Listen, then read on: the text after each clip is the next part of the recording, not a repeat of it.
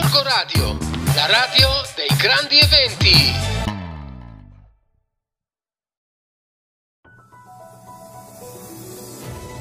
Buongiorno amici di Gorgo Radio, lettori del settimanale Radar. Questa è un'occasione davvero particolare perché sto registrando questo, questo podcast di domenica e sono qui all'ingresso dell'Oasi Naturalistica della Martesana che questa domenica eccezionalmente è rimasta aperta questa mattina e aperta oggi pomeriggio per fare delle visite guidate. Il prossimo appuntamento sarà il 12 giugno. Sono qui con due volontari. Sì, io sono Antonio. Cristina. Allora Antonio, senti, dove siamo? Perché questo posto è così speciale, oltre che bellissimo?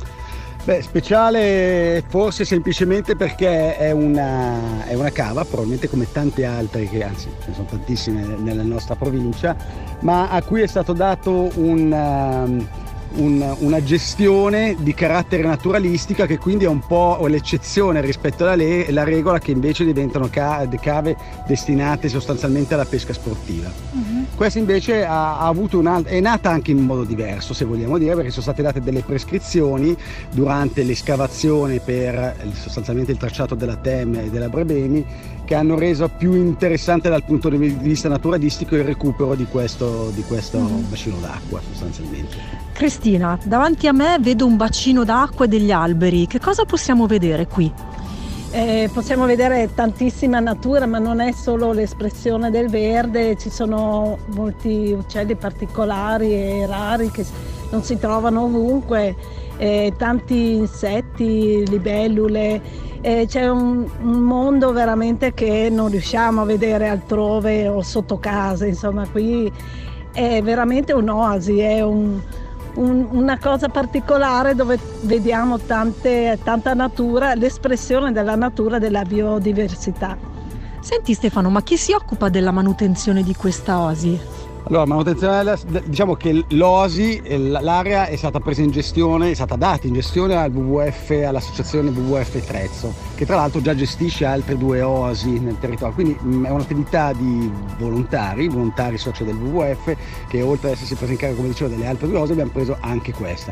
Quindi, nel limite delle nostre possibilità, ovviamente, siamo volontari, facciamo altro nella vita, facciamo altri lavori, cerchiamo di, mh, abbiamo creato un percorso non particolarmente lungo, ma sono circa 7 800 metri tra andata e ritorno con della cartellonistica, con dei pannelli che spiegano appunto cosa si può trovare in questa, in questa, in questa parte di territorio, arricchendolo con degli stagni che servono per aumentare la biodiversità, quindi per avere per esempio anche delle buone popolazioni di anfibi che eh, per tutte le rane dicono sono una cosa comune, ma in realtà neanche quelle sono più comuni e, e sono insieme alle rane anche ad altri tipi di anfibi e, e, quindi ce ne occupiamo noi. Siamo un gruppo di, di, di volontari del WWF di Trezzo, del, dell'associazione WWF Trezzo, che eh, quando possono, il sabato, la domenica e durante la settimana, impiegano del loro tempo per tenere usufruibile questo luogo e aumentarne se possibile la naturalità.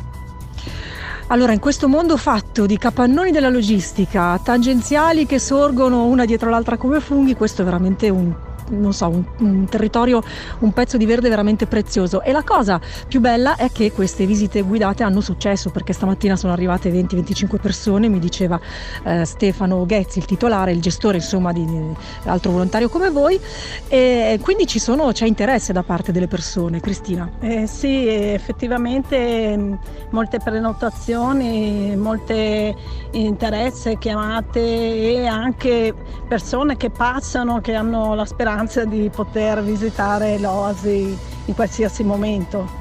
Ok, va bene, vi ricordo che quest'Osi è chiusa ma è aperta nelle date specifiche che potete trovare sul sito Osi Naturalistica oppure sulla pagina Facebook uh, Osi Naturalistica della Martesana. Noi inseriamo sempre le visite, abbiamo fatto un calendario annuale, ma poi in realtà le visite sono molto più numerose perché faremo anche, abbiamo già fatte, anche infrasettimanali ed altre domeniche che non sono state messe al programma annuale, nel programma annuale. Va bene, per questa puntata è tutto. Un saluto da Stefania Culurgioni, ci sentiamo settimana prossima.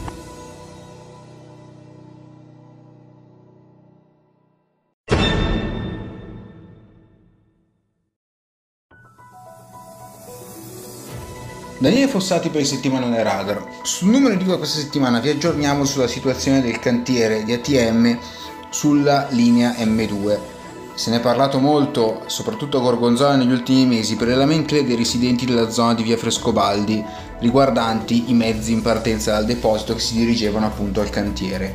Ora però se ne parla per un altro motivo. Ad ottobre del 2021, quando ATM aveva comunicato la partenza di questo cantiere, aveva detto che il servizio sarebbe stato sospeso dopo le 22 tra le fermate di Villa Fiorite Gessate. Quindi tutti gli utenti hanno aspettato con grande ansia, con grande voglia la fine del mese di aprile del 2022 per poi poter riprendere ad usare normalmente il servizio offerto da ATM sulla linea verde. Ma ATM ha poi comunicato lo step successivo del cantiere che riguarda lo stop dopo le ore 22 tra Cascina Gobba e Gessate, quindi addirittura la tratta dove serve utilizzare il bus sostitutivo si è allungata e di fatto sarà così fino alla fine del 2022 con un solo mese di stop quest'estate quando il servizio metro sarà normale ad agosto perché il cantiere si sposterà altrove. È un qualcosa che preoccupa gli utenti e soprattutto quelli di Bussero perché come sapete a Bussero il bus sostitutivo non si ferma in stazione per motivi logistici perché la stazione non è facile da raggiungere passando sulla padana superiore. E a Bussero c'è anche chi ha scritto da TM e sta raccogliendo un po' di testimonianze, un po' di consenso per sensibilizzare un diverso utilizzo del bus sostitutivo e aiutare un po' gli utenti busseresi. Seguiremo lo sviluppo di questa situazione. A Gorgonzola invece aggiornamenti importanti per quanto riguarda il Molino Vecchio perché il comune ha presentato il progetto eh, che è stato approvato nel mese di marzo con il finanziamento tramite il bando regionale per salvare il mulino vecchio. Il cantiere parte a settembre, ci saranno sei mesi di lavori, il mulino verrà praticamente avvolto con una camicia metallica per salvare la muratura e poi verrà anche aperto al pubblico, alla cittadinanza che vorrà visitarlo. Dopodiché si penserà a cosa fare nella fase 2 per rendere ancora più attraente e accessibile il mulino alla cittadinanza. Ci vediamo in edicola.